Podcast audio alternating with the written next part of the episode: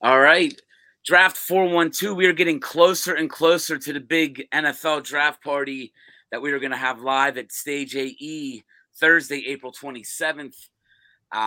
Get your tickets. There's very few left, Hanjo. We're talking like single dick. You have to buy them tomorrow.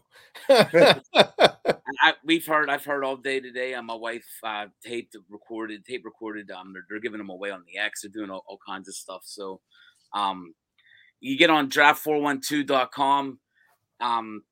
Get your tickets. Get out there. You're gonna have Merrill Hodge. You're gonna have Travis Margina. You're gonna have more sponsors than I can even name. But just the food alone there: Permanis, P.F. Chang's, Caliente's. P.F. Chang's is worth it just on its own. Yeah, I mean, the food that you get there, and then and also Ryan Shazier, Charlie Batch, and the other thing that's really great about this night is it's gonna be the first year of many of these. So come to the original, be the OG, come and get the first party out of the way here in Pittsburgh, and it's gonna be many good years coming for Draft 412. Guys, we did our mock draft. Can I show you guys something before we go on? Yeah. Is it? What? Did Dave freeze? He went catatonic. Yeah, he looks like he got frozen like the Iceman. Yeah, Dave, something happened to you, man. But Draft 412, we're getting closer and closer to the draft. I don't know if Dave is gonna have to Dave, you may have to, if you're listening, so you may have to reboot and come back in. I'm not sure what transpired. He said he wanted to show us something, but maybe it might have been a Mahler's hat or something random. Knowing Dave. All right, well, we'll catch up with Dave when he comes in. Well, I have his draft or his mock draft here as well, so we can go over his draft. But there he comes. He just left, so he'll probably be coming back in. But guys, we all picked the same three guys at the beginning of this draft, which doesn't bode well for any of us because that usually means that it ain't gonna happen. But we're starting to hear rumors now about Bryce Young canceling the rest of his meetings, and maybe he is going to Carolina. That could be just fodder again, like you always say.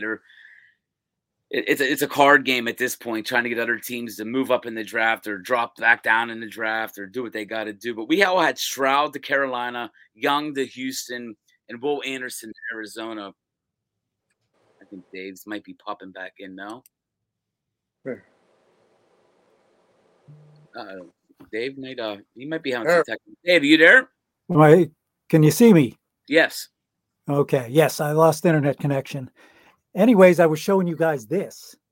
Oh yes, wow, it came in the mail, huh? Nice. I'll tell you what, I was pleasantly. It's one of the most beautiful draft guys I've ever seen. It's really good. The back cover, the front cover. It's don't weep, JT. We're on the air. It was just a beautiful guide.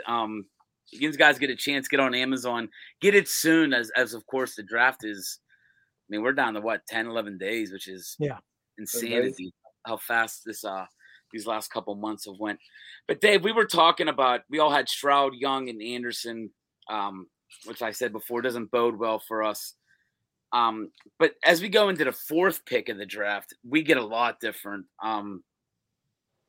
I personally took Anthony Richardson going to the Colts from the Florida Gators. Colts do hold a big key to this draft because there's chances they could move out, they could take a quarterback, they can go a lot of different ways. So I think the Colts are, we weren't doing trades in this, and I think we all agree that Arizona could have been a big trade team as well, but we didn't make trades as well. But who did Jins have going for and why? I think somebody had Richardson going as well. I think you did, Joe, 412 Joe. Yep. Yeah, I did. I mean, I agree with you. I think that the Colts, in signing Gardner Minshew, really allowed themselves a year respite in bringing in a guy like Richardson, giving him some time to learn behind a veteran. And not that Minshew is going to blow up the world. I mean, the Colts have a lot of holes. But if you are going to take a guy and sit him on the bench, it's going to either be Levis or – or Richardson. And I think in the case of Richardson, he can take this year and make it his redshirt year and really kind of learn behind a pro. And, you know, at that point, you know, at the end of next year, they can make a decision on what they do with Minshew. But I think that it's something the Colts need. The Colts wanted to move up to get and weren't able to. Irsay even said that today, you know, talking about how they wanted to move up. Now they might want to move down. It was a lot of the same stuff you just talked about, misinformation. But, you know, ultimately, I think they tried to move up, but Carolina paid a pretty penny to get into, whether it's Bryce Young or CJ. You know, either way, I think that they jumped up to get their guy. And I think the Colts are going to be happy getting a quarterback here. And you gave a good segue. Dave, you took the other quarterback. He was talking about Will Levis. Yeah. Yeah, and I'm sorry. I'm having some issues with the internet in the house. But out of the two, I think they're very similar in the fact that I can see both of these guys potentially turning out to be you know, they're to me, Stroud is as close to the only sure thing in this quarterback group as any of them. But I kind of like Levis just a tad much. Love his arm. I went with him. I again, maybe I didn't see Richardson at his best, but out of the group of four there, he was probably the one I question the most. Little inconsistencies that I think might hurt him along the line, but. And Emmett, you went different. You went different than us. You took a guy who, as this draft process has taken off, he's really went up the boards quickly. He's a guy that you see, like you have him in the top five. I've seen him as high as even the 2 or 3 spot. So, who did you take? Tyree Wilson, and the reason I did it is because, you know, both Richardson and Levis are going to need a lot of runway. So that usually means a new GM and a new coach and, you know, a patient owner. The underwhelming, the overrated and underperforming GM, Chris Ballard, like a paranoid mob boss, has whacked everyone around him. He's the only one left. He has to win this year or he's done. He can't afford to put his first round pick on the bench for a year. You know, all he's doing is making the next GM's job easier. He needs to win now. He needs to get an impact player that's going to get on the field immediately. And Emmett, stick with your pick, your fifth pick as well. You took a guy who, going into the draft season, was pretty much like a number one. You know, pretty much was the first guy people were saying is going to go first overall. Of course, he had some damage. I wouldn't say it should be damaging, more damaging maybe than it is. But I mean, he got in a little bit of a and killed a couple. It was drag racing and supposedly might have had a person or two from the Georgia football family died. But Jalen Carter, you see Seattle just, you think Pete Carroll won't let this guy. Exactly. Pete, how has Pete Carroll made his bones? How did he get a Super Bowl ring? Right in the back of defense. So take the best defensive player on the board. And actually, me and Joe, we took this pick as well. And Dave, you're the opposite of us this time. You took Tyree Wilson. So we're all pretty much, if you're looking at it now, we're all pretty much almost on the same first five, maybe different orders, but different quarterback in there. So our mock drafts are all pretty much basically the same as of now. Number 6 is Detroit. They have a very unique team this year, but they're actually getting better. Like, this ain't a normal Detroit Lions team that's picking in the first round. They actually got some talent. You figure they have Jameson Williams from last year, only played a game or two. At the end of the year, is a top-notch receiver from Alabama. They got him. Emmett, you took Christian Gonzalez, who is a cornerback from Oregon. He's actually one of my favorite players. As me and Joe 412 went down to Indy, I I liked what this guy could do. Yeah. Yeah. To me, he's the best cornerback in the draft. And Detroit's success with cornerbacks in the draft has been very Steeler-esque lately. And so I think that this is, you know, if Stroud is probably the most can't-miss quarterback, I think Gonzalez is the most can't-miss cornerback. I took Gonzalez as well. Joe, you went with a cornerback, but you took the one that – and this guy is sneaky because when you first started reading off the cornerbacks in the offseason going into the draft, it was Ringo, Porter, and this guy has just done nothing but keep climbing on the draft boards. Yeah, I chose Devon Witherspoon from Illinois for a couple of reasons. First, I agree with you and Emmett. Gonzalez is the best corner in this draft, but I think that Witherspoon is the better choice for Detroit only because of the style of play. I think that if you were to compare the two, Gonzalez reminds me more like a Stephon Gilmore, somebody that's a finesse player with a lot of athleticism, headsy kind of player, where Witherspoon is old school Mel Blount-like, except much smaller. I think he has to put on a little bit of weight to get to his maximum abilities in this league, but he's got the size, he's got the length, he's got the speed, and he's a tackling machine. And if you watch his tape, he literally is everywhere on the field. I mean, the guy is just, he reminds me a lot of Brian Branch. He's another one we'll talk about a little bit later on in this draft at the safety or the slot corner position. But I think that Witherspoon fits that defense. And I, when they traded out a few weeks ago, they traded Jeff Okudah for a fifth round to Atlanta. That kind of signaled where I think they're going to go here. They're going to have to go corner at some point. So that's why I chose Witherspoon here. And Dave, you took this is like an old school Lions pick, as the Lions for a good run there in the earlier 2000s. They were always taking the best defensive lineman they could. They did that for years and years in a row. But you took Jalen Carter here, which that can make sense as well. Give them a big pass rusher to offset their. Yeah, consider the best defensive player in the draft. You got a couple things against him. Certainly, his trouble off the field has caused him to drop a little bit, from what I hear, and apparently came into his pro day overweight and not in the best of shape. That didn't impress people, but his production and I just thought that's too big a matzo ball for Detroit to pass up at that point in time. Although Peter King today on Twitter. Heard a rumor that Carter was dropping and that the Steelers were considering trading up to the 9 pick to the Bears if he dropped down that far to get him. Don't do it.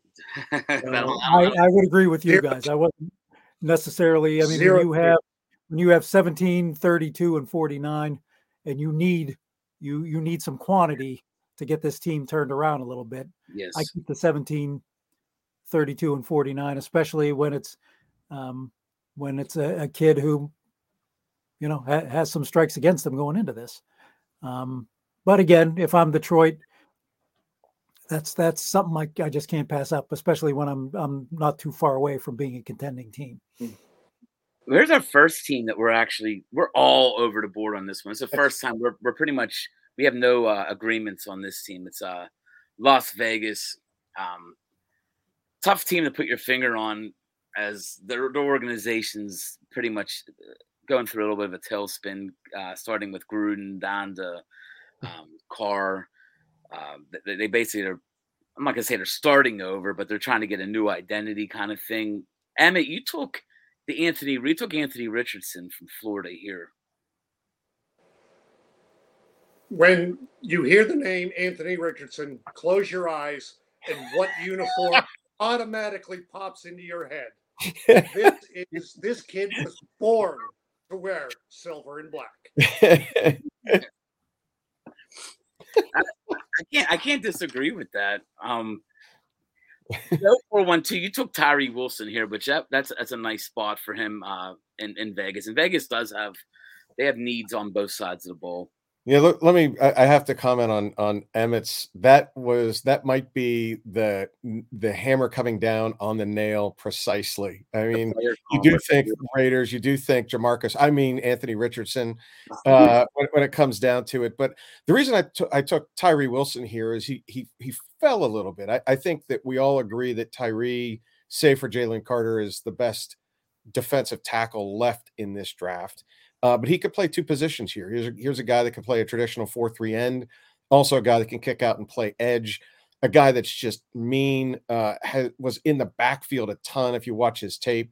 And this is somebody that I don't think goes a little bit. And the Raiders, look, they've got Max Crosby on the edge, and I don't think Chandler Jones played very well last year. I think they see him at the end of his rope.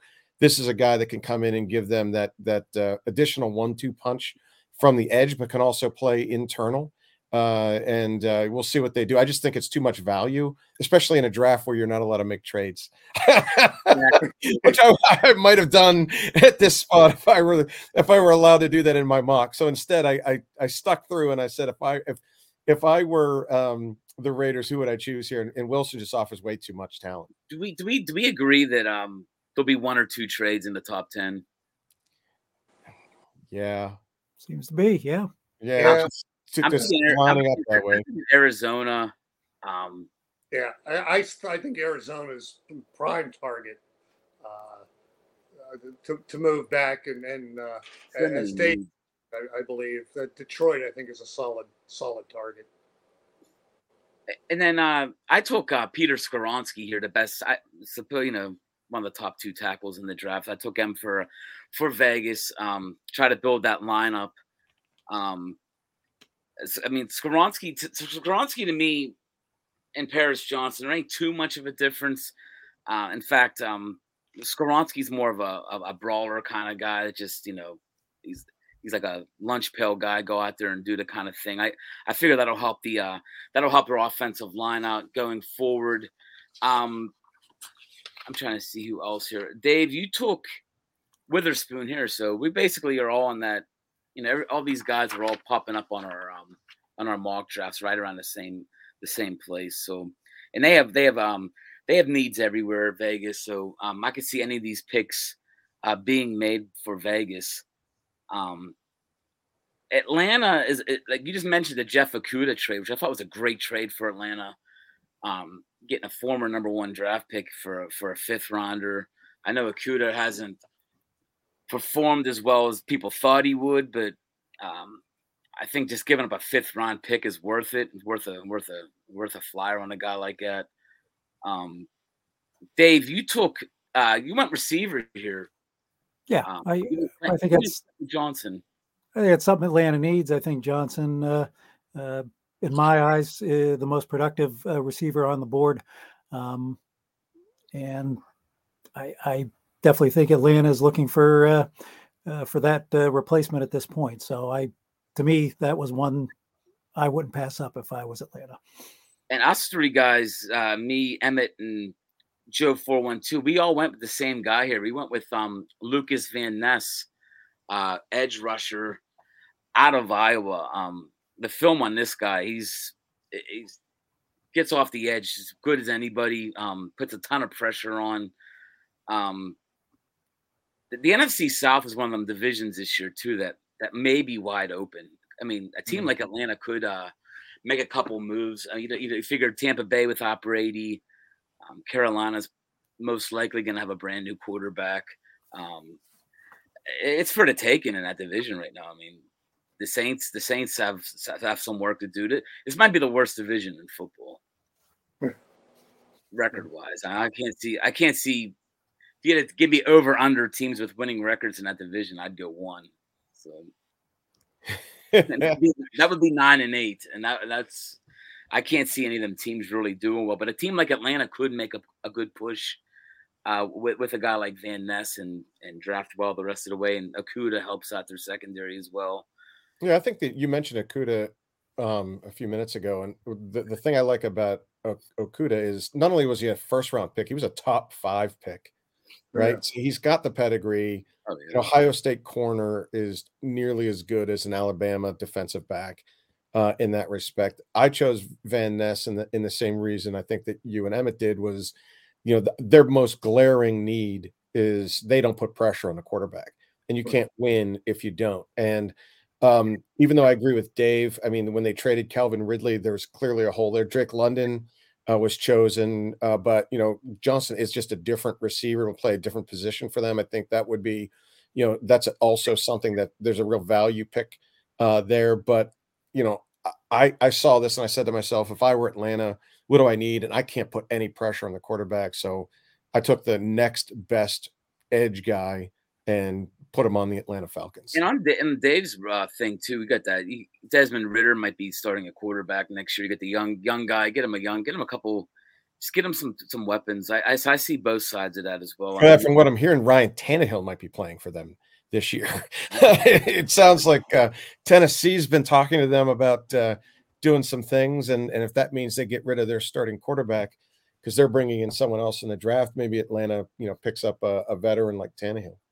Tennessee's all over the board right now because you're hearing about Derrick Henry getting traded. I mean, they're trying crazy to – ones. Yeah, I know. And Tannehill has a stronger arm than Rich Hill. I think we can all agree.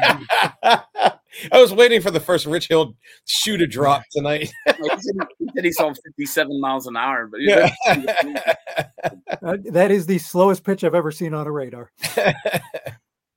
That's got to be one of them, man. 57 for a major league ball player. That's not even throwing the ball to – throwing a ball to your catcher to get a new ball. That's like JT at Kennywood at that old speed game. In the corner. I always learn if you skip it. If you skip it, Chicago. This is a team that we basically, two of us agreed, or actually, Chicago. Might be three of us agreed. Emmett, you're the only one that went different, but you just went with a different tackle. Three of us had Paris Johnson, and then you had Skoronski going here. So I guess I had Johnson. What's that? I had Johnson. Johnson to Chicago. Oh, I'm sorry. We all three of us. Joe had Skoronski. So we all see the but Chicago needs a tackle. So it was me, Dave, and Emmett had Paris Johnson. Joe, you had Skoronski. Yeah, I went Skoronski just because of the hometown hero kind of thing. The guy grew up in Chicago. His father played for the Green Bay Packers. He's like the NFC Norris guy. He went to school at Northwestern. He has positional flexibility, which I think will help there. He can play inside and out. But, you know, Paris Johnson, to be fair to the three of you guys, is probably the right pick because he's just schematically is just a better fit for what the Bears are trying to do. Not that there's anything against Skoronski, but I think that if I were sitting in Chicago, I think that Paris Johnson's better for the team, the way that they play their offense. I appreciate that, Joe. I feel validated. That's what I'm here for, Emmett. I like it. NFC Norris. I like it. That's a Norris. The NFC Norris. Berman. That's a Chris Bermanism. Yeah. Philadelphia made some big news today. They gave Jalen Hurts a boatload of money. 175 load of money. $175 million guaranteed. That's just this is getting. Ain't gonna help Lamar Jackson. Nah. That's a whole other topic because I have my idea on that too. I don't see him under center for Baltimore anytime soon. No. Let's start with Dave. Dave, for Philly, you took Bijan Robinson, which that has been like a rumor I've heard. I've heard a lot of Bijan to Philly and Bijan to Dallas as two of the teams that I've read about. Their best running back in the draft, but probably the best running back since Saquon Barkley to come out first round wise.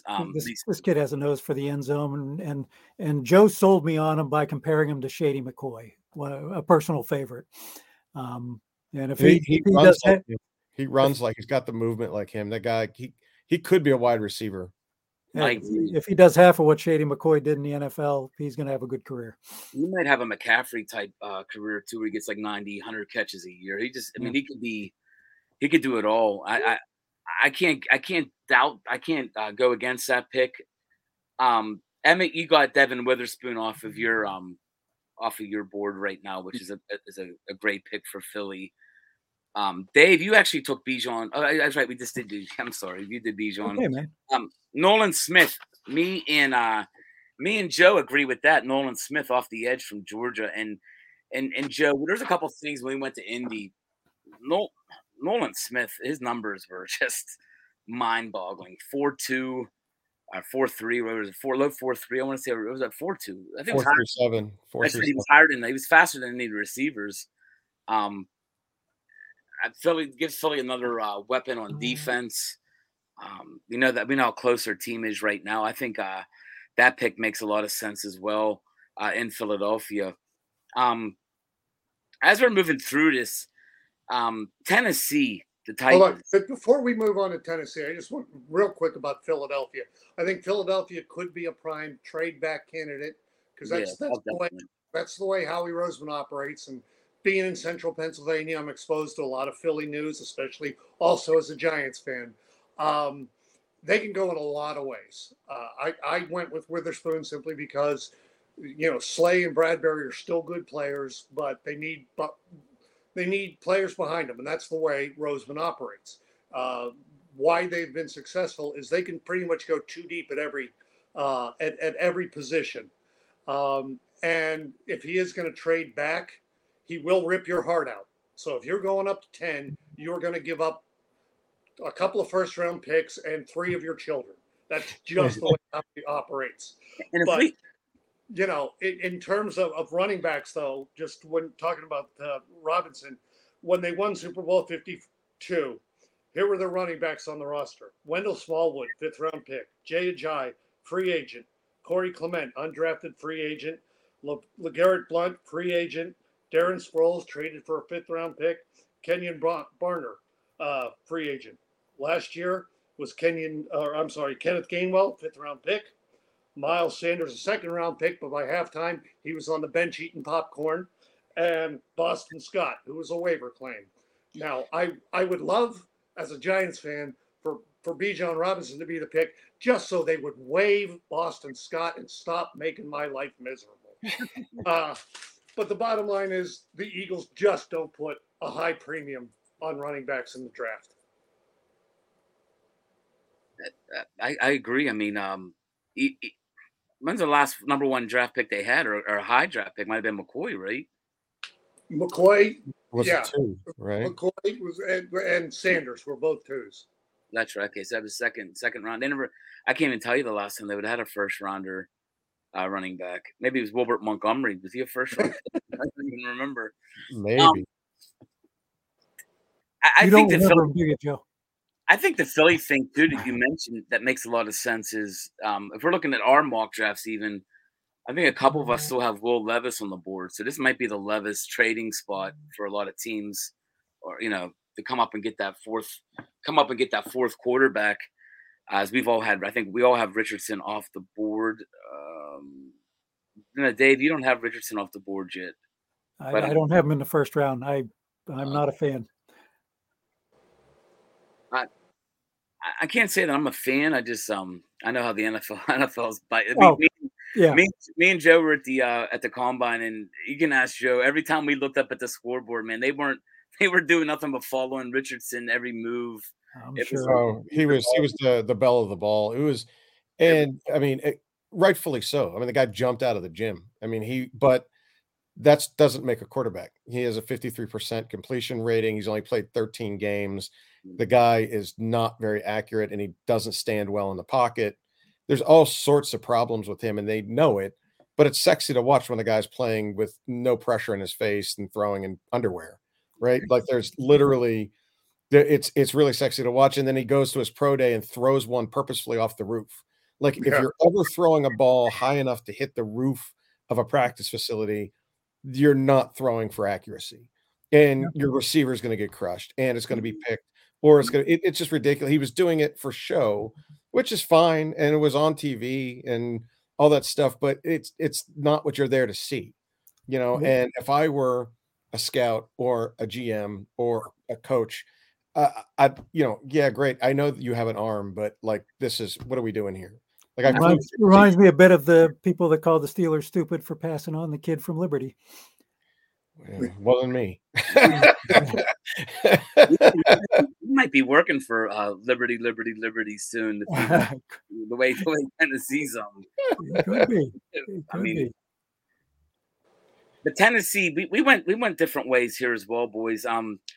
Emmett and Dave, you went with tackles, and so did you, Joe. Emmett, you went with Broderick Jones, mm-hmm. as well as Joe. We went with Broderick Jones, and then Dave, you took Peter Skoronski here. I took Will Levis.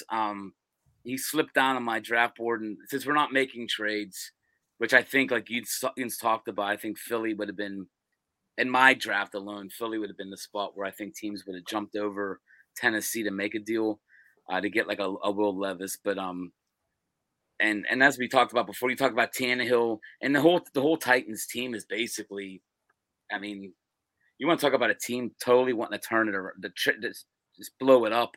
They're talking about Derrick Henry being gone.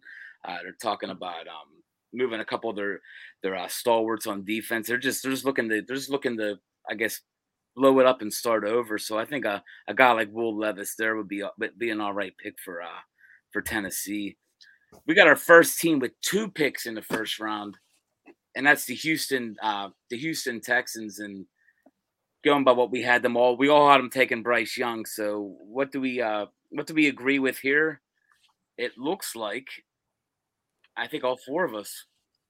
This is a first for the 12th pick for all 4 of us to have the same guy. That's pretty amazing. But we all have Jackson Smith-Najiba out of Ohio State. Who will prove to be the top Smith Najiba in professional sports, I predict. Yeah. I don't think that's really tough to do. Yeah, I'll sign on to that. And, of course, with all 4 of us having that, you know what that's going to mean on draft night. No chance. Not even close. No. We all have to take in Bryce Young. We just knocked him out of the first round. Well, you know, I think here the point is you got to get the guy a quarterback, or you got to get the guy a weapon. You know, if you're drafting a quarterback, you got to give him someone to throw to.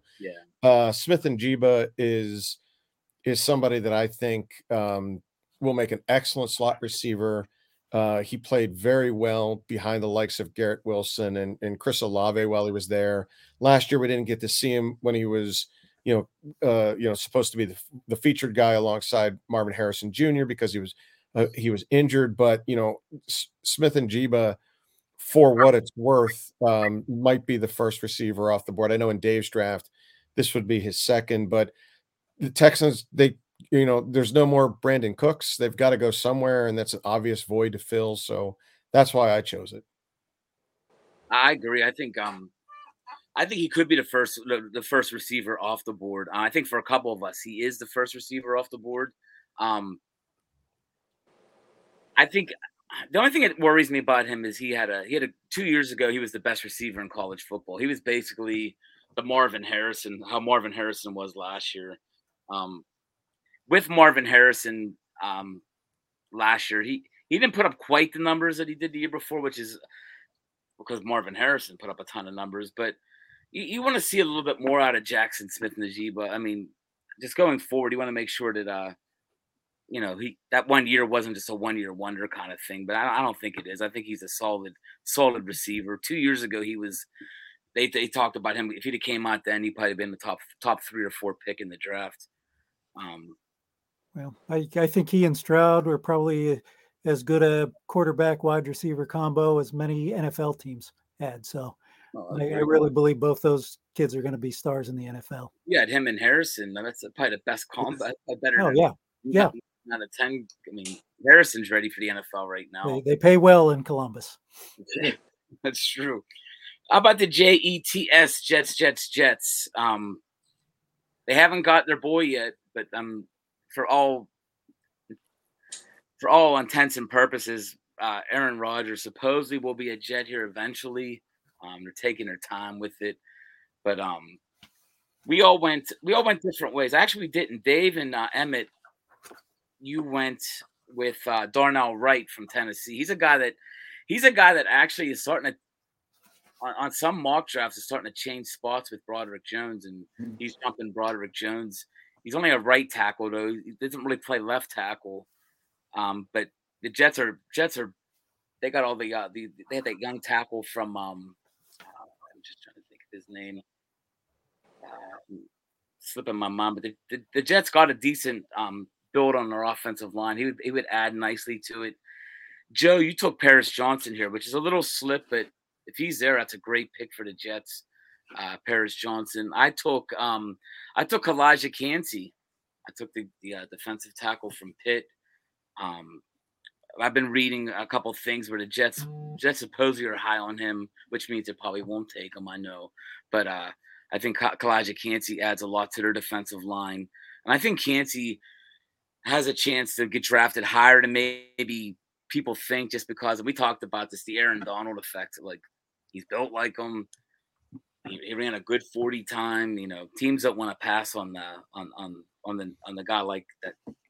On a guy like that, so it's almost like the old Alabama running back thing when the running backs came out of Alabama every year, but they took them, and for like 3 straight years they were terrible. When you had Trent Richardson, I think the first good running back that came out of Alabama recently was Ingram. After all the other guy, Trent Richardson is the guy from Eddie Lacy.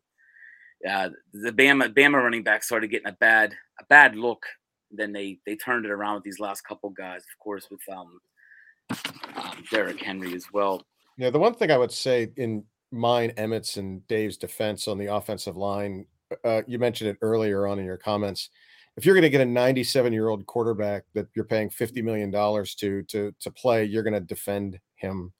And I think Aaron Rodgers is going to want to have, so whether it is Darnell Wright or whether it is Paris Johnson or any of the other tackles on the board, they're going to want to shore that up. Their defense is already really good. You know, one of the best in the league. And so I thought that they would spend a little bit of their draft chits here and their bolstering their offensive line. I agree with that. I think I know, like, Quinnen Williams, they were having problems, but I think he just did sign his extension there with the Jets. I just figured you get Cansey, you get that chance at that 4-3 defense with 2 great defensive tackles to go along with their edges. And then I could see that, though, too. And what is the hold up on the Aaron Rodgers thing right now? What is is it a game of cards there as well? Basically, I think the hold up on Aaron Rodgers is Aaron Rodgers. Just being Aaron Rodgers. Just being Aaron Rodgers. Yeah. I mean, it sounds like the Packers are asking for too much, and the Jets are now in a position where they're stuck between a rock and a hard place. They've got to, either give them that, king's ransom or try to find another starting quarterback. And I don't think they want to go into next season with their current starting quarterback. So, I think they're just trying to negotiate there. I think that's why we saw the Elijah Moore move when they moved Elijah Moore to Cleveland a couple of weeks ago and picked up a second round for that. That gives them 2 twos that they can play with. And I think that they're trying to tempt the Packers with that, but there's rumors about the Packers asking for a first round and then contingencies. And next if year. He doesn't play and if he retires, we get that back and all that other kind of crazy. It's a standard craziness that hopefully we'll all be sick of. I know we're all sick of already, but at least it'll be over before the draft. So T minus 9 days and counting. Hopefully this weekend, I spent the entire weekend in a completely dark room, and it offered me clarity, so I can see it happening soon because of that. Crystal clear. Yeah. Bill Belichick's on the clock now, and we go. It looks like we all have pretty much the same ideas with what New England will do. This is one of my guys that slipped in the draft is Devon Witherspoon. I have New England taking them. Witherspoon is. He dropped on my draft board, which I think New England could use to help at the cornerback position. The Redskins took some line. They drafted the first round last year. They drafted Cole Strange, which was out of the blue, a guard that was a guy that wasn't in many mock drafts and even in the top three rounds. Joe, you talk Osiris Torrance, who's a guy we talked about earlier on in the offseason, and he's a guy that could really help a team like that. Yeah, I mean, their offensive line play last year was abysmal. And, you know, I think that the Cole Strange choice, I mean, look, it could be a tackle here. It could be a guard. Let's face it, it is Bill Belichick. He could trade out. The guy is as mercurial as they get. And so I chose Torrance just because I think the focus there for the Patriots has got to be a rebuild on that line. But, you know, they need other positions too. A corner would not surprise me in the least. I just, you know, I couldn't trade out for Bill, so I took my choice and put him on the offensive line on the other side of their center. Not trading, actually. It's rough because, I mean, there's a couple moments where you look at the board and you're like, oh, man, this guy's still here. And that's what you know. That's teams will be jumping up and trying to do something like that during the draft. Lucas Van Ness, that's who you took, Dave. Yeah. Got a pass rush. Eddie player, good production. Although this might be the one with all the headlines the last couple of days of the Belichick-Jones split. If that is all true and he's headstrong on getting Jones out of there, maybe this is where, you know, the overrated Richardson might end up at that point. But I think, to me, Van Ness, the depth in edge rushers in this draft is just incredible, of guys that could just come in and be productive. And certainly he being one of them, but this could be one. Who knows? Maybe Rodgers finds a way to New England. That would be insanity. Please God, no. Yeah, I don't even know if I can play. I might stop watching the NFL. Yeah. And then Emmett, you took Skoronski here, which that'd be a little bit of a fall, but nothing humongous. Like I got a guy that coming up here in the 20s that means I've already taken off the board that. He was my guy. He's my big. Every draft has that one guy that falls, and I have everybody. Every year is that one guy that you're like, "Where's he at? Why didn't he go yet?" And at 14, it's a great pick. And that's your fourth tackle taken too. So, and I gave a lot of thought to Torrance, but I went with Skoronski because I just thought tackle probably. I think the Jones-Belichick thing is overblown by the mere fact that they brought in Bill O'Brien, who worked with him at Alabama. So, you know, if I would have to think that between the two, that Belichick and O'Brien had to have some kind of conversation as to who's going to be quarterback. And for all of the justified angst over Kenny Pickett's offensive coordinator, at least he had one last year. Jones didn't even have that. He had a special teams coach and a defensive line coach calling his plays. So I think bringing in O'Brien, beefing up the offensive line is a signal that they realize their offense just isn't getting it done. Yeah, you know what, Emmett? I think that you hit the nail on the head, too, and I think that JT hinted on it a little bit before. Misinformation equals the New England Patriots. And if you hint at the fact that you might not have – a good relation with Mac Jones. Maybe this is a place where Tampa Bay at 19 tries to trade up and you get something you can move back 4 or 5 spots to fill it. And you were never going to take a quarterback, but it's a head bob, you know, and it's something that a team just below that might want to try to grab a Richardson or a Levis or whoever's left there needs to trade up. And you're sitting there and you don't mind moving back 5 spots and picking up some more draft capital. That's a very good point. And Belichick has ways of doing that where you'll see there was a couple of years there when they were winning Super Bowls that they seemed like they had 11, 12 draft picks out of the blue, just always on the clock, it seemed like. Before we go on with pick 15 with the Packers, I want to talk again once about the draft party. April 27th, Stage AE, if you're listening in. Very few tickets left, so get on the site tonight, tomorrow. Get your tickets as soon as possible. Get out there. There's going to be a little bit of everything going on there. We have sponsors from basically we have like a race car track. We have food. We got Key Bank. We got all kinds of different things going on. Dick's. You got Caliente's. Caliente's was my go-to Lent Friday meal. So to have them there, that is the best pizza there is in Pittsburgh right now. I think the owners or something is in Italy right now going for that best pizza in the world contest again. So. He won it. Hey, Dave, how's this pickle and pizza for you? Yeah, he won it. That's phenomenal. Yeah. Green Bay, the team that we were just talking about earlier about moving Aaron Rodgers, what they're going to get. Three of us took the same guy here. Joe, you're the only one that was different. You took Myles Murphy, edge from Clemson. The other three of us took the tight end from Notre Dame, Michael Mayer.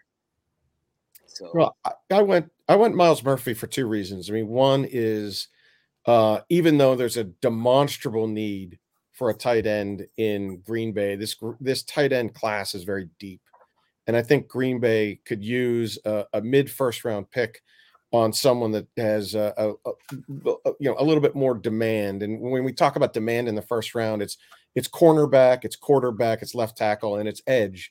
And with Myles Murphy slipping to 15, let's face it, I mean, Myles Murphy could be very easily a top 10 pick, even a top 8 pick in many respects. I mean, he's got that. And I think that, it's something that Green Bay desperately needs. And I think that to sacrifice and step away, even though they might not get a Mayer or a Kincaid in round two, it's a way for them to, get that pedigree guy, that first round talent guy, and then pick up a tight end a little later that'll do almost as well. And frankly, to be fair, I think this is the place if the Steelers are going to trade up. I know we've heard a lot about the Bears at 9 and the Jet. That's going to be really expensive. What they want to do, if they're going to really try to jump at a tackle or a corner, and I know we're all talking about Joey Porter Jr. here, they got to get in front of the Commanders. And this is not that expensive to move up to. Green Bay slides back to. They're not going to miss out on much. But, because we're not doing any trades for our mocks, I went ahead and predicted it was Myles Murphy here. And you're right about the tight end class. It seems like every time, the more I keep reading, you're seeing Darnell Washington's name popping up, moving up the draft boards.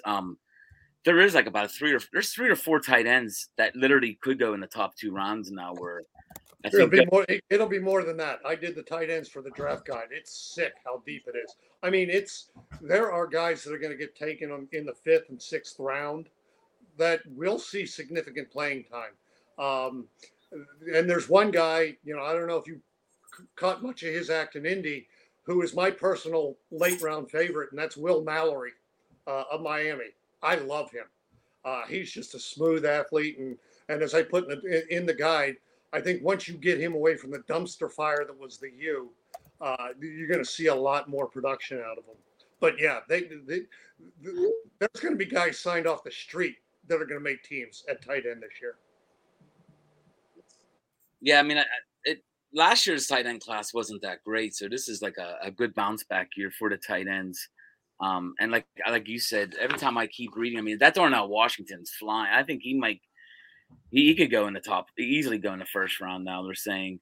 And he was just an afterthought at Georgia, basically, because Brock Bowers was their, their main man. Washington, you just mentioned them, Joe, the Commanders.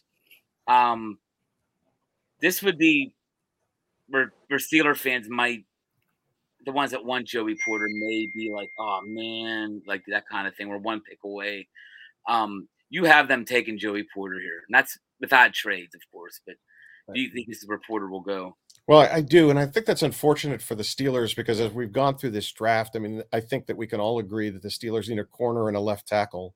And in my mock and in many of your mocks, all of the pedigreed tackles and all of the corners with Porter going off here for me are off the board, and the Steelers sitting at 17 need to move up to get that.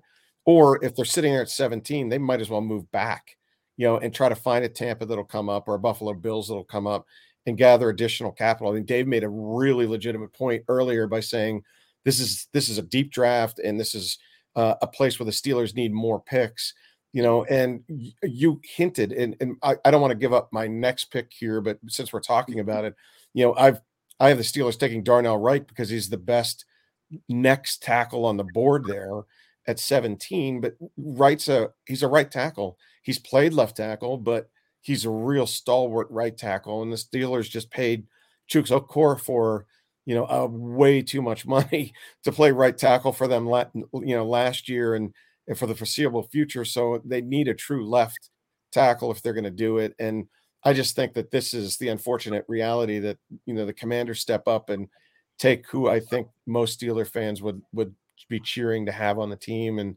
I hate to be Debbie Downer, but I think he goes right here. I took Joey Porter Jr. as well. And I see the same thing as you did with Commanders, good defensive line. Their secondary has been their downfall the last couple of years. And Porter being there at this pick, sorry, Steeler fans, but I think he goes there as well. Dave, you took Cam Smith from South Carolina. He's a guy that I've seen different mocks with him. He started off pretty high, and then he's a guy that's – you see him a little bit everywhere in the first round now, and sometimes even early in the second. But Cam Smith could be a guy here for Washington. He's a bigger guy. Not a bad pick for Washington there. And then, Emmett, this is where you took Osiris Torrance, the guard from Florida. Can't really go wrong with any of these right there. Like I said, if we had a glass ball and we could pick everything right, that'd be amazing. Because I don't think anybody, you have a better chance of winning the lottery than you do getting the 31 picks right, actually now. But Pittsburgh is on the clock, people. We already know that Joe 412 took Darnell Wright, which I could see that. I had a guy that slipped a little bit on my board, and he's slipping for real. Broderick Jones from Georgia. He'd be the left tackle. Do I think he'll really be there? I still think the tackles will be a necessity. The Steelers will have to move up, but the way my draft board worked out with no trades, he slipped down to the Steelers. Dave, you took Joey Porter Jr. Yeah. Yeah, I had him up there. Certainly, I think it would be a home run pick. Although I went back and forth. I know Emmett will roll his eyes as I say it, but Kuiper went with Zay Flowers. I would love to see the Steelers take a wide receiver at that point. It's not going to happen. I know they need the cornerback more, which is why I took Porter. Did you have Jordan typed up on your computer? Jordan was hopefully in there. Jordan. And I do think that offense needs a little more firepower at the receiver position. And it's very tempting with both of those receivers on the board. To me, they're going to be two successful wide receivers in the NFL. But cornerback is what they really need. If Joey Porter is not there, anything comes into play. But if Porter's there, which I had him, to me, that's the pick that would help them the most. And, Emmett, you took a cornerback that I'm really starting to like this kid. Did really well at the combine. Joe, me and you were talking about him there. That Deontay Banks from Maryland. I don't know why, but when you say that name, Deontay Banks from Maryland, it just sounds like a Steelers pick to me. It just has that feel to it. That's why I went there. It was just a gut feeling. I went through several permutations of the Steelers pick.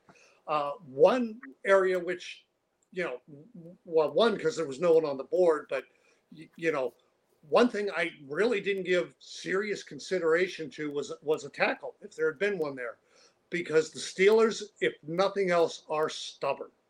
And they may not say it publicly. It may not be at the front of their brain, but somewhere bouncing in the back of their heads, they're going to say, screw you guys, everyone that tells us our tackles aren't good enough, we're going to show you. And I won't be shocked if they don't take a tackle in day one or two, or even, they don't have a lot in the middle. But I settled on Banks just as a position of need and just, a hunch that that's who they'd be looking at. And while we're here with the Steelers, as we're getting a little caught up with time here, let's all talk about our 30 I picked 32 for the Steelers. Now that while we're here,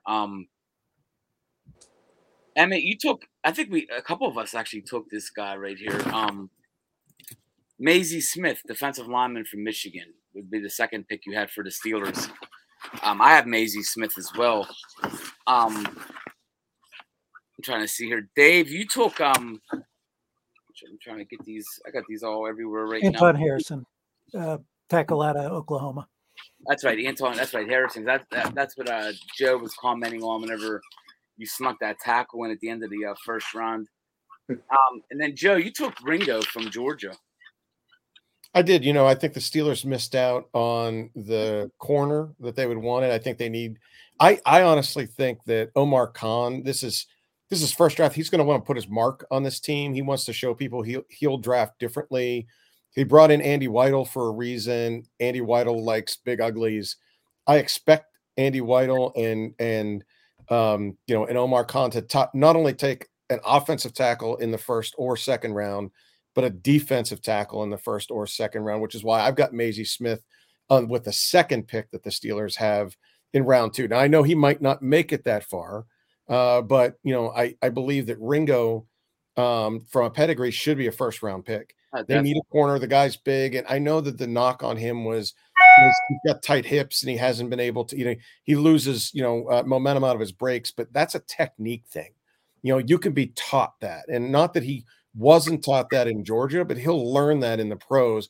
He'll have to play that in the pros. Where in college, he just on his 4.36 speed and 6'3" size, he can make mistakes and get away with it. That's not going to happen in the pros. So you're going to get a DB coach in there, turn him around, and that's why I think he slips just outside of round one, and the Steelers are sitting there and are gifted a guy who could be a round one corner. Do his teammates mock him for tight hips? I don't know. I'm not on the team. All right. And yeah, that's the other cornerback, Shakira. her hips don't lie, Emmett. They don't. But I want to with my mock draft. I want to apologize to Dave for breaking his heart and torturing him, because with the last pick in the first round, I had Kansas City taking Jordan Addison. So from 11:00 Thursday night until 7:00 Friday, he's going to be muttering, walking around, saying what might have been. I'm going to send you to a dark room for a weekend. So you can tell what you did. With that Watuska or whatever. That's going to be your pump. Now, if Cansey is available at 32, is that a possible Steeler take? I don't think it's a fit. Yeah, he's more of a 4-3 guy. He could play. They did that with Leal last year. They got a guy that was, they put him in that defensive end position. Could he play there? Yeah, but I don't think I agree with them, and I just think schematically, he ends up in a 4-3 somewhere. Okay. Besides, then who gets to wear 8? I think at that point the NFL adopts the college rule of you can have numbers on offense and defense, which I think would be great for Pittsburgh to adapt that. Who do you retire when you retire number 8 for Pitt? Is it a dual retire? I doubt either of them get their number retired. I don't know what we're talking about here. Well, Kenny's certainly going to get his number retired by both the Steelers and Pitt. But can you include Cansey just to be a nice guy? No. Oh, David. You did spend a weekend in a dark room with some doctor, didn't you? It does amazing things for your head. Yeah, I could tell. My hips are a little tight, though. That's the only problem. It's that kind of take that's gonna win you a big jar of pickles. Oh, stop with the pickles. He likes avocados. Demon food. It's demon food. But that pick 18, Detroit. We have two players here. Two of us have Nolan Smith, the edge from Georgia, and two of us have Bijan Robinson the running back. So two of us agree with each other here. Joe, I think, believe me and you took Bijan here. And after losing Jamal Williams, this could be a nice, real nice pick for them. Well, you know, they haven't had a strong runner since Barry Sanders. They've drafted a few, and because of injury and other reasons, they didn't pan out. Like DeAndre Swift more recently is he's just injury prone. And when he plays well. And in the departure of Jamal Williams, they need to fill that void. And someone like Bijan Robinson can come in and really help a guy like Jared Goff, who's more of a game manager. He does have the ability to throw the ball down the field a bit, but you know, the way that I think he can help that team, and the fact that I think it's a position of need. This is far enough down in round one where to take the best running back off the board makes a lot of sense, and they've got the draft capital to do it. So, you know, they've already got their guy up top, and now they get a chance to get Robinson a little bit later in the draft, almost at the end of round one here. There is a different feel to this Lions team. It's been a while since you had this. Like I said before, Jameson Williams was a wasted a year last year being hurt, but they knew that going in. So you basically got like another number one draft pick coming back because he was the number one draft pick last year, and he didn't get to play much for them at all. So you had Williams – and you add, if we add Bijan plus like a Jalen Carter or whoever we had going earlier with them, that's a hell of a three guys to add to a team that made some headway last year with Jared Goff at quarterback.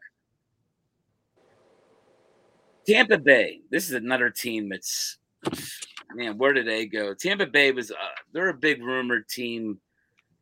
To be moving up because of quarterback issues, of course. So we don't do trades in this draft. Dave, you took Broderick Jones here. So Broderick Jones slipped even further in yours than he did in mine.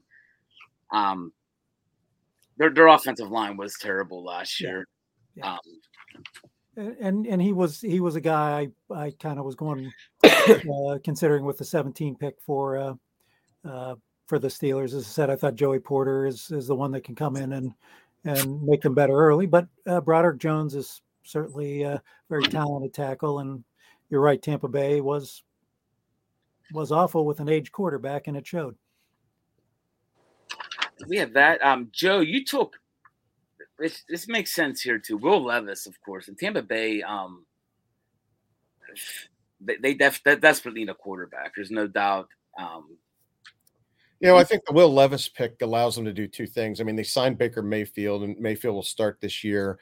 Levis can tutor behind him on the bench, and if Mayfield fails and there's a chance for Levis to see the field, there's a possibility he can get on the field this year. But then it takes the pressure off of him in the same way it would take the pressure off of Richardson to play behind a veteran and learn while he can from the bench. And you're right, Tampa, even though they're drafting this far down, they need a lot. They lost a lot. And they could do a lot of different things here, but because of the no trade stuff we have in our mock, it just so happened that Levis slipped here. And so I couldn't pass him up. If I were in Tampa's position, this is who I would choose, but there's plenty of other places they can go. You took him as well, Emmett. You took Levis here as well. And you agree with Joe without trades. I mean, chances are he probably gets – someone probably moves up. You know, we don't do trades, so and Tampa could be that team that does move up and gets them. They want a quarterback bad. I took Darnell Wright here to tackle from Tennessee as a right tackle. Like we already talked about, their offensive line was probably one of the worst offensive lines in the league last year. At 20, Seattle, we already picked once for them. Emmett, you took. This would be a nice pick too, Quentin Johnson.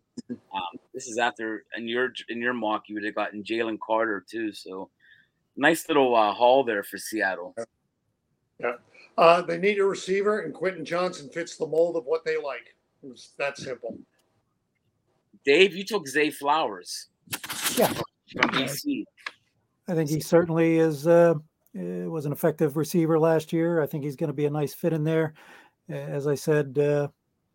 You know, Kuiper and a couple others had the Steelers taking him, but I think he's going to be a nice fit down in Seattle. And close your ears, Dave, because Joe took Jordan Addison out of Pitt. That's Southern Cal, by the way. Oh, that's right. You know what?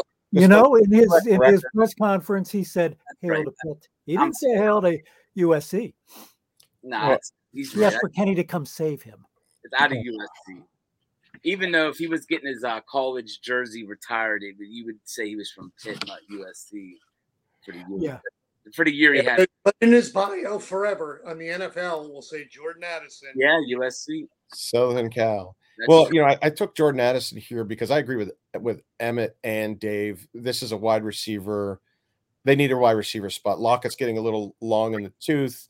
And I thought Addison brought something different to the game there. He can bring a guy who's a precise route runner who will play the slot for these guys opposite of DK Metcalf. Not to say that Lockett's going anywhere anytime soon, but this gives Geno Smith an additional weapon there. And they're going to need that in that division. I thought that I'm glad to know that we all thought receiver and we all thought different receivers, but I can't argue with any of the others too. I think, Zay Flowers is, his quicks reminds me a lot like a poor man's Antonio Brown, and Johnson's my favorite receiver in this draft. So I agree with them. And if he were there and I were Seattle, I would have flipped Johnson in here, I think. Now, to get another Bermanism, the LA Chargers. The Chargers are on the clock. And Dave, you took the USC Pitt guy here. Broke my heart to do that. But can I say at this point, there is no more effective pitcher with an 11-1 lead than Rich Hill. Yeah, he's doing good in the game. Pirates are putting up some runs today, man.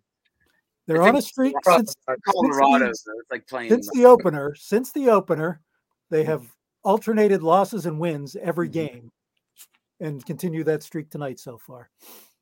Oh wow! I didn't realize that. So. Not that has anything to do with Jordan Addison, but it makes me feel better than having to talk about him with Kenny Pickett for good at this point. You have Addison. I have Quentin Johnson here going to the Chargers.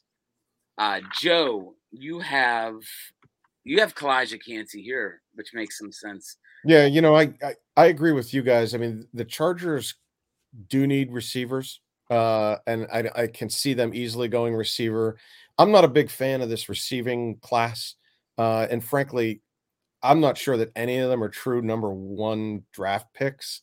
You can make an argument that the ones we've chosen already are first rounds because they're being chosen in the first round. But, ultimately I was thoroughly unimpressed with this class, save for Quentin Johnson. And when I say that, a lot of these guys will have long careers in the pros. They're going to be good at what they do, but they'll be #2s, right? And in here in Kancey's spot, they need someone in the middle, that interior line. He's a good fit for their defense. I think, I'm surprised in my mock draft that he lasted this long because I've heard rumors of other teams that are higher than him, higher than the Chargers are, looking at getting him even in as close to the top 10 or 12. But for me, I think schematically, this is a really nice fit there. And with Bijan Robinson off the board and the, Austin Eckler requesting a trade, stuff, I think they can get a running back in the next round. And Emmett, you took a receiver, but you took a tight end here. Yeah. Yep. Luke Musgrave, need equals board. And I will, when his name is announced, whether it's with the Chargers or whomever, a lot of fans will say, "Who? What? What's this guy's story?" And I'll hazard a guess that most of the folks that tune into Draft 412 don't stay up till 1 a.m, or one Sunday morning. They certainly don't stay up that late for Oregon State. But he's worth it, and he'll be a real nice addition. To that team, give them another weapon for Herbert, and just hope that boy genius head coach doesn't screw it up somehow. And by the way, that was pick 22. His 21 was forfeited by the Miami Dolphins. So That's the reason the Steelers have the 32nd pick, but it's actually a second round pick. I thought you said the Chargers were going to forfeit it for taking Addison. The Ravens. This is a team that you want to talk about another organization. And we're all over the board here as well. As we get, no, actually we're not as bad as I thought. Baltimore. We have Tuesday Flowers. That'd be me and Emmett. We have a Quentin Johnson. That's you, Joe. Which that's a nice pick. And then Baltimore, you have him. Christian Gonzalez slipped in your draft, Dave. He did slip in my draft a little bit, but if he makes it down that far, that's the secondary was not exactly Baltimore's strong suit last year, and I think that would be a home run pick at that point for him. In my life of watching NFL drafts, Baltimore always seems to get them defensive players that you're like, man, how'd they get him?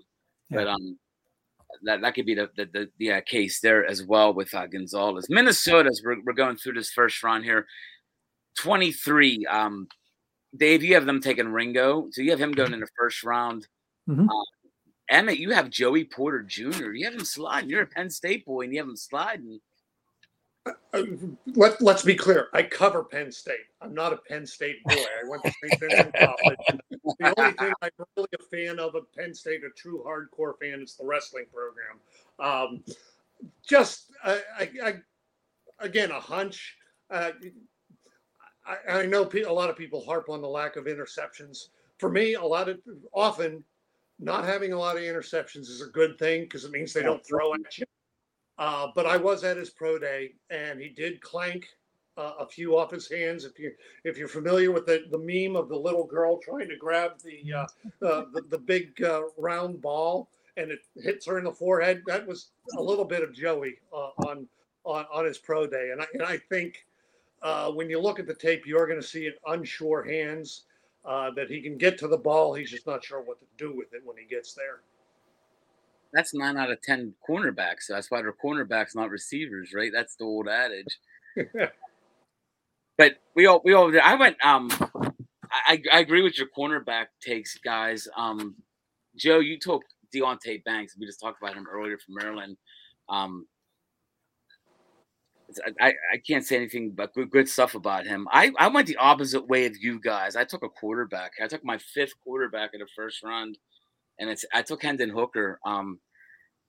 I know there's like a big buzz going on around him. I know it might not pay out, but I know in the years of doing NFL draft stuff, there's always going to be that one quarterback that goes later in the first round. And I like Hendon Hooker. He's got potential. He's going to be out. You'll have to sit him out a year or two as he's coming back off of an injury. I like Hendon Hooker here. So from Tennessee and. A guy that throws a really good deep ball, that's a guarantee. The only thing I don't like about Hendon Hooker is Tennessee's offense is very gimmicky, and I struggle with any of the receivers coming out of there as well.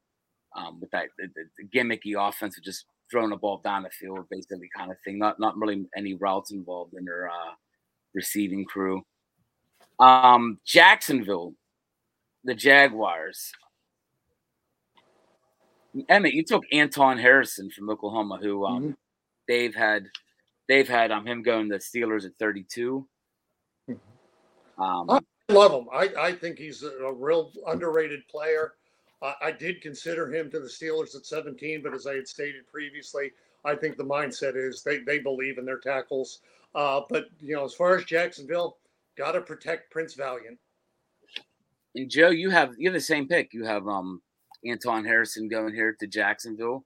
Yeah, I think Emmett and I were on the same wavelength there. I mean, they lost a tackle, they replaced a tackle, and you know, Trevor Lawrence is the franchise, you know, and they're going to do everything they can to make sure he stays upright. And Dave, you took Miles Murphy, you took the edge guy from Clemson. We talked about earlier, good edge, good pass rush, and I went with they're struggling with their linebacking.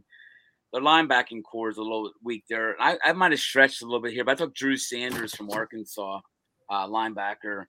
I think they could use help at the linebacker position, and without trades and that involved, so it makes it a little bit more difficult.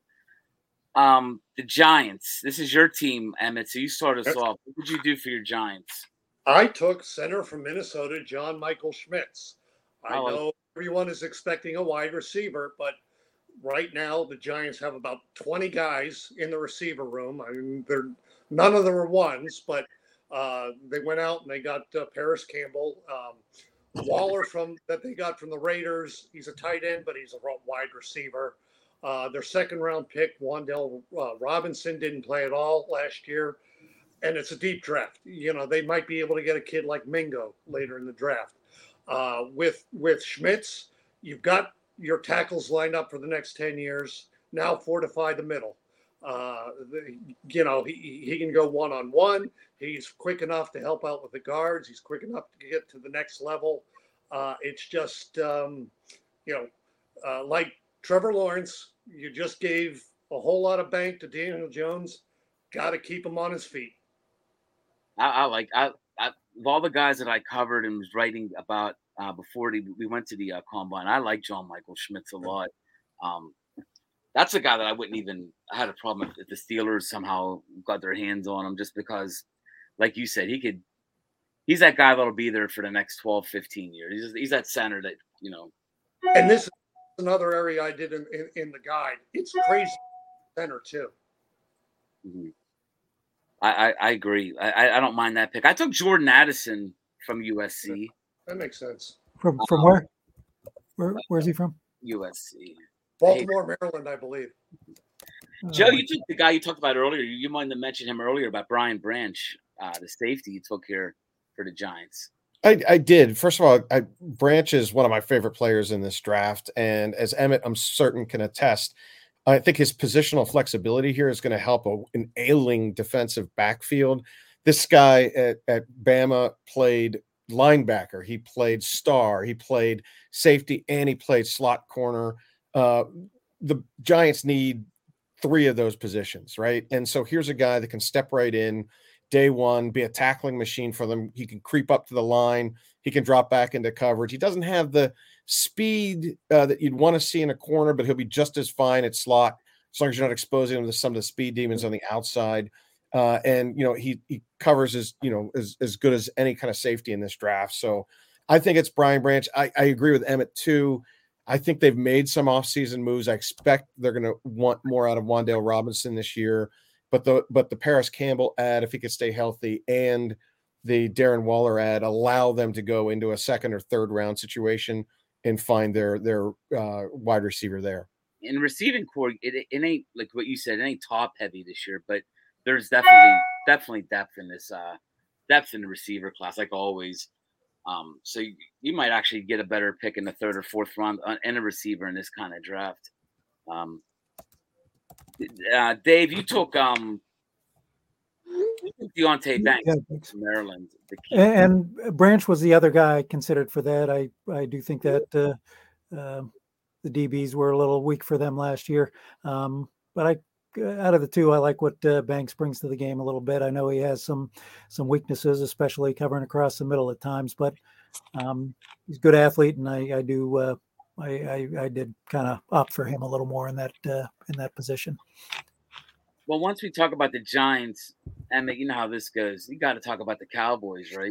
Got to do so. And Joe, you have a nice pick here for Dallas is Dalton Kincaid from Utah.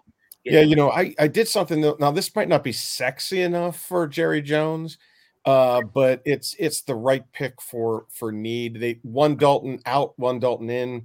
They lost Schultz. They bring in Kincaid. You know, Kincaid is the best pass catching tight end in this draft. He doesn't have the Mark Bavaro-esque Michael Mayer look to him. He's not as tall as Darnell Washington.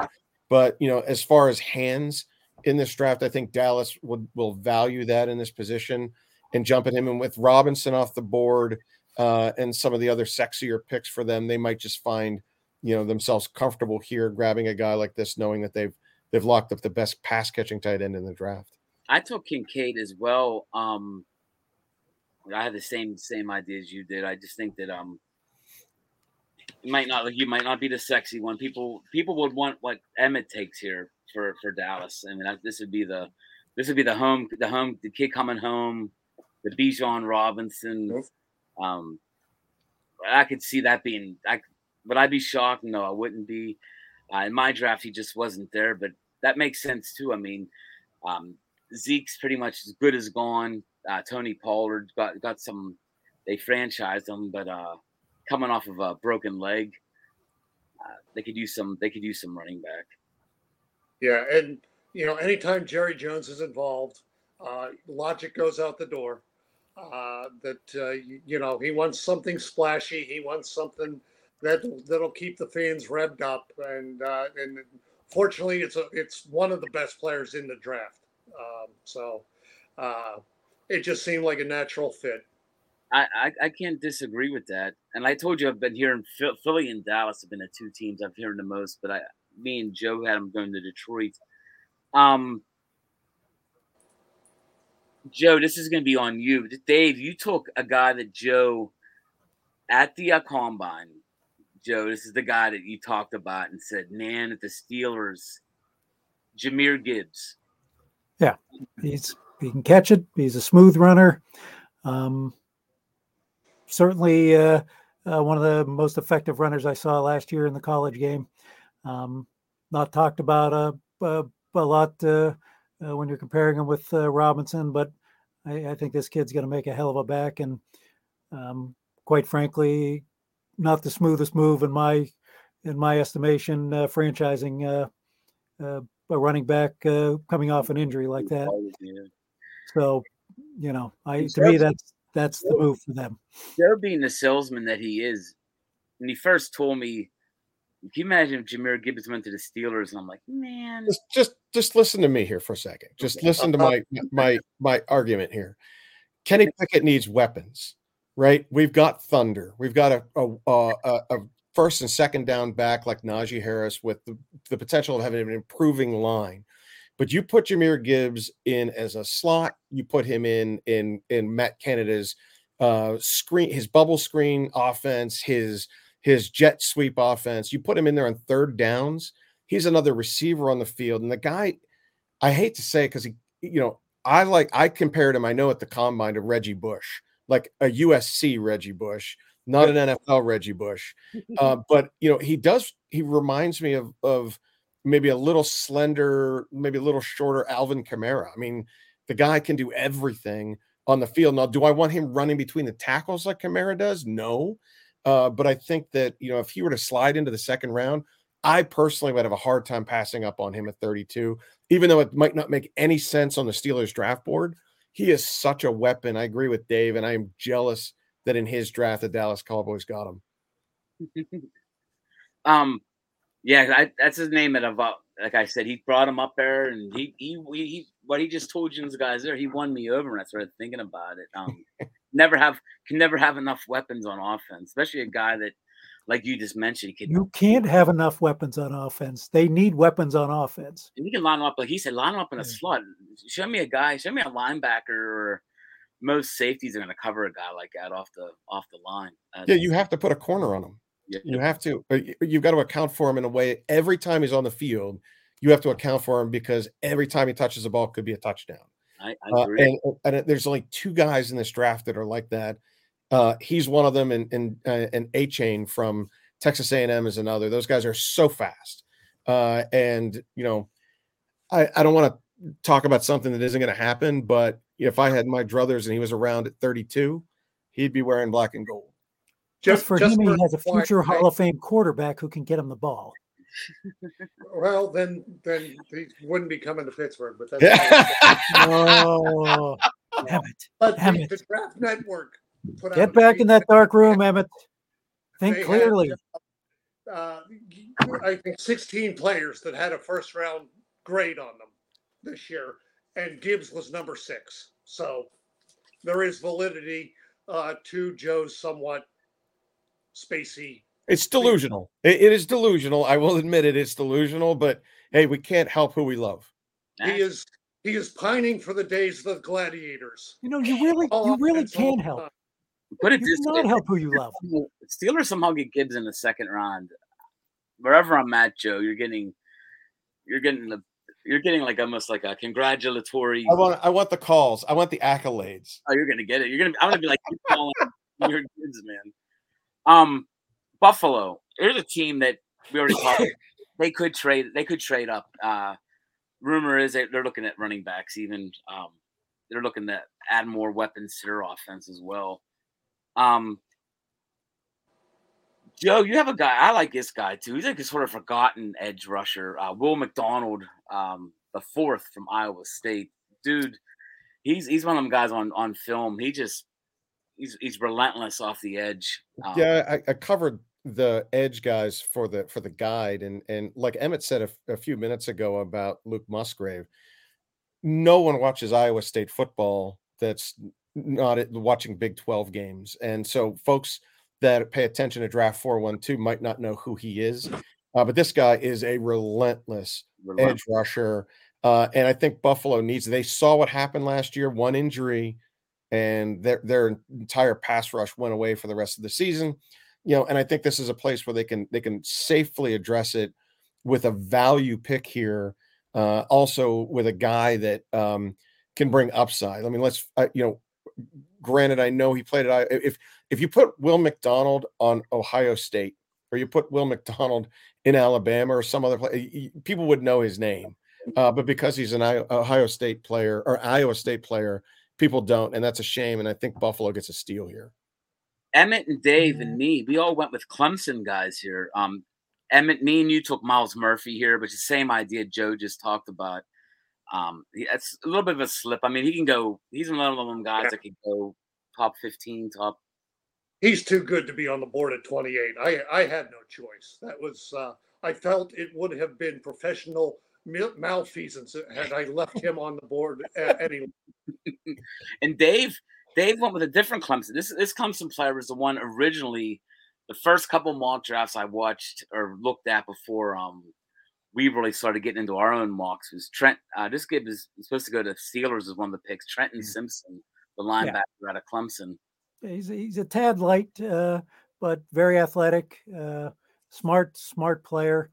I think Buffalo gets a good pick here, and hey, there was 1974, the Steelers were criticized for taking a light middle linebacker out of Kent State by the name of Jack Lambert, and we all know how he ended up.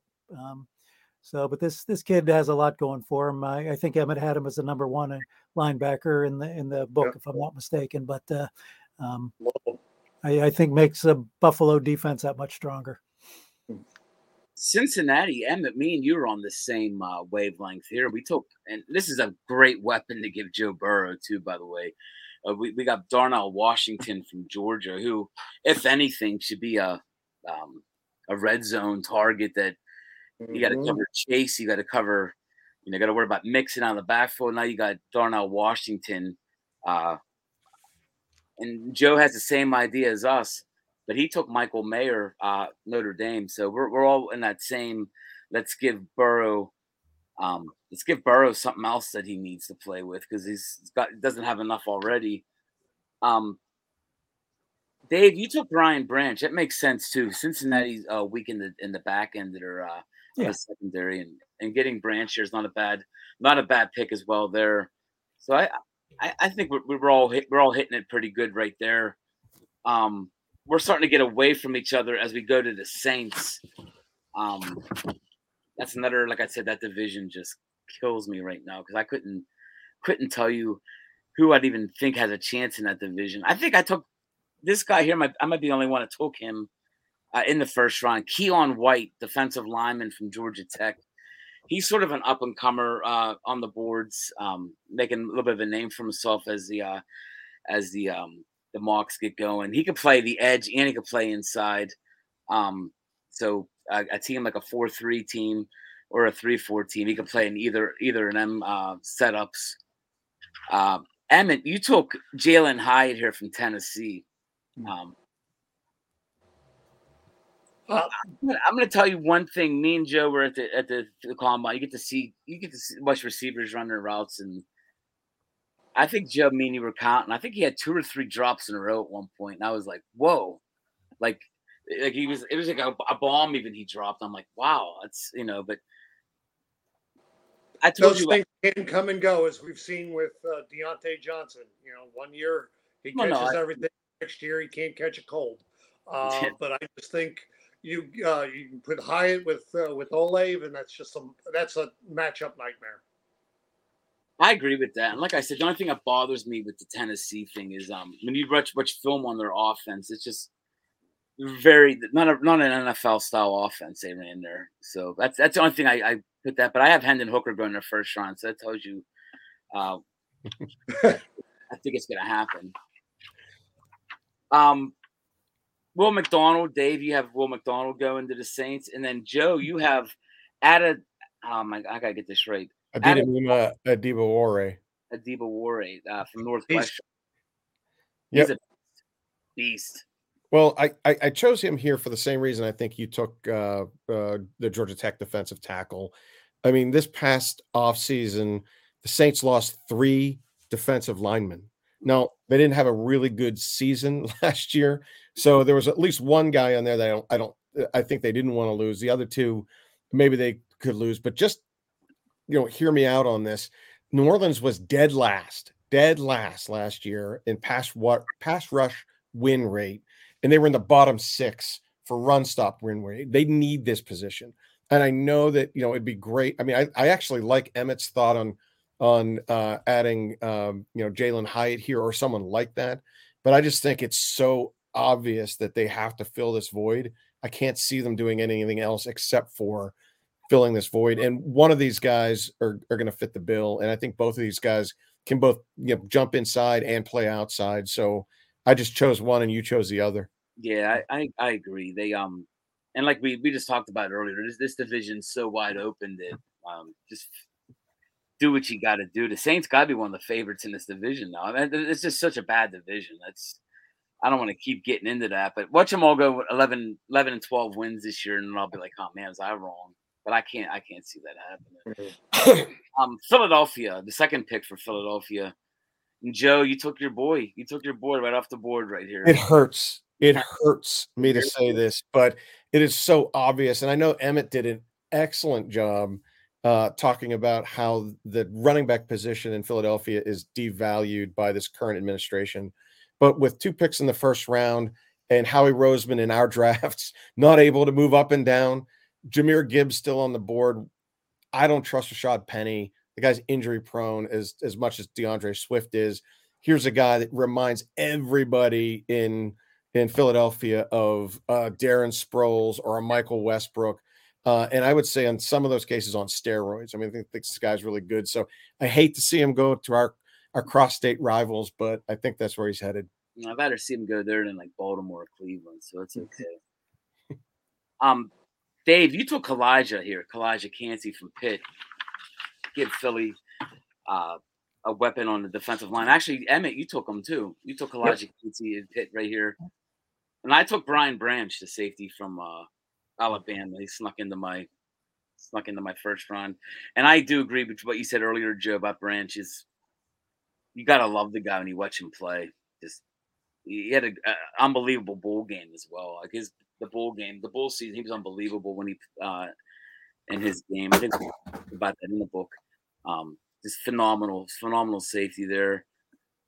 Kansas City ends our first round. We already talked about Emmett. Emmett, who'd you take? I took Jordan Addison because I thought it was only fair to the young man to let him play with a Hall of Fame quarterback. Oh.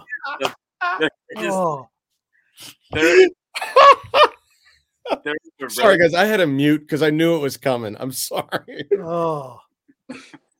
May a load of guacamoles fall on you. Dave, you took a receiver as well. He's a receiver. You could easily have went in the first round for, I think, all of us. I bet you we all thought about putting this receiver in the first round. And Josh Downs out of North Carolina. I like the kid. Got to see him, obviously, as a Pitt fan quite a few times. I think he's going to be another great weapon in Kansas City. And you know, from a team that really doesn't need any more weapons, here's another one. And they seem to be the kind of team that drafts low and seems to get a lot of value late in the draft, and that's why they're best team in football. I took another weapon as well. I took Jalen Hyatt from Tennessee. They lost their deep threat with Tyreek Hill, which really didn't do anything as they won the Super Bowl without him. So, but I think Jalen Hyatt will give them that one more weapon, like we talked about. And when you pick 32nd, 31st, you have you can basically do whatever you want. Your team's already good. That's when you basically fill a spot or go after a weapon, and they do that. They got Edwards-Helaire, I think 32 the 1 year when they pick last. So KC does do a good job when they draft late like that. But like I said, when you're a Super Bowl, you're defending Super Bowl championship team with a Hall of Fame quarterback, Emmett. It's hard to mess that up. But guys, that was a great first round mock. People watching this, just let us know that we know we're not going to be right. We're going to have some picks. It. Sure. In fact, I'm going to have everybody's up on the stage. I'm going to keep giving it looks every once in a while, but we could go a little see who gets the most picks in the first round. That's I've done it the last like 3 or 4 years with other guys that I was talking with, and if you get 6 or 7, that's good. Like, picked at that spot by that team. Yep. Anything's possible. Who thought it was impossible that Rich Hill's ERA would be at 5.57 right now? Nice knowing you guys. Comments on its way. We have 13 runs on the board. I know. That's I know. They score more than the Steelers. There's a good day. And that's with all those bad players they put with my boy Kenny Pickett. Thank God he was there to lift them to those victories. You know, you're making it hard on me, Dave, because I love Kenny Pickett too. But no buts. Stop with your buts. But guys, great job. Rational. What's that? He's rational. Yeah, I try to be. I mean, even though I have to admit, though, his last year at Pitt, I remember telling people, you know, like, oh, why would Pitt even want him back? And I was like, dude's gotten better every year he's been there. And he definitely got better. His 8th year at Pitt, he got better. So hey, Emmett spent the year with his photo editor putting a Penn State uniform on him and trying to paste him in pictures. So don't believe what he tells you there. And by the way, Sean Tang. I would have taken Pickett over Sean Clifford every damn day of the week and twice on Saturday. Let's be real clear about that. All right. I can't argue with you on that. Well, I can't argue with you on that. But Sean Tango, thank you for listening in. Sean Tango said, great job, guys. He said, go Chiefs. He said, must be a Chiefs fan. Don't forget, Sean, I don't know if you're a local guy or not, but if you're in KC, fly in for this. But get your ticket on www.draft412.com. It's going to be a great night. Merrill Hodge, there's the book. You're going to get a book. Will be part of your swag bag. It's going to be a crazy night. It's going to be every NFL fan's dream. I mean, basically, big screen, all the food you can think of. Do you want P.F. Chang's? It's right there. You want Permani's? It's right there. Caliente's? It's over there. Tito's. There's a little bit of everything going on that night. So come on out. Come up on stage. Say you heard it from the podcast or you just want to meet us guys. I mean, chances are Emmett thinks he's going to give more autographs than Merrill Hodge, but we have a over-under on that. I'm going like WWE superstar or baseball. I want a table and I'm charging, baby. You're gonna get your own table. But guys, thank you. This is gonna be posted as well. If you're catching this late, we'll post a link. I'll get it to email tomorrow. Joe, we'll get it on the website so people can click in. And guys, thank you. We did do 2 rounds, but we'd be here till It would be Tuesday. And it's got over. So did a great job directing traffic, JT. Great job. Absolutely. I'm trying. But hey, thank you guys. And like I said, get on Draft 412. Check out all the articles, all the stuff going on with us, and give us some feedback. Things like, take care, guys. All right. Number 8.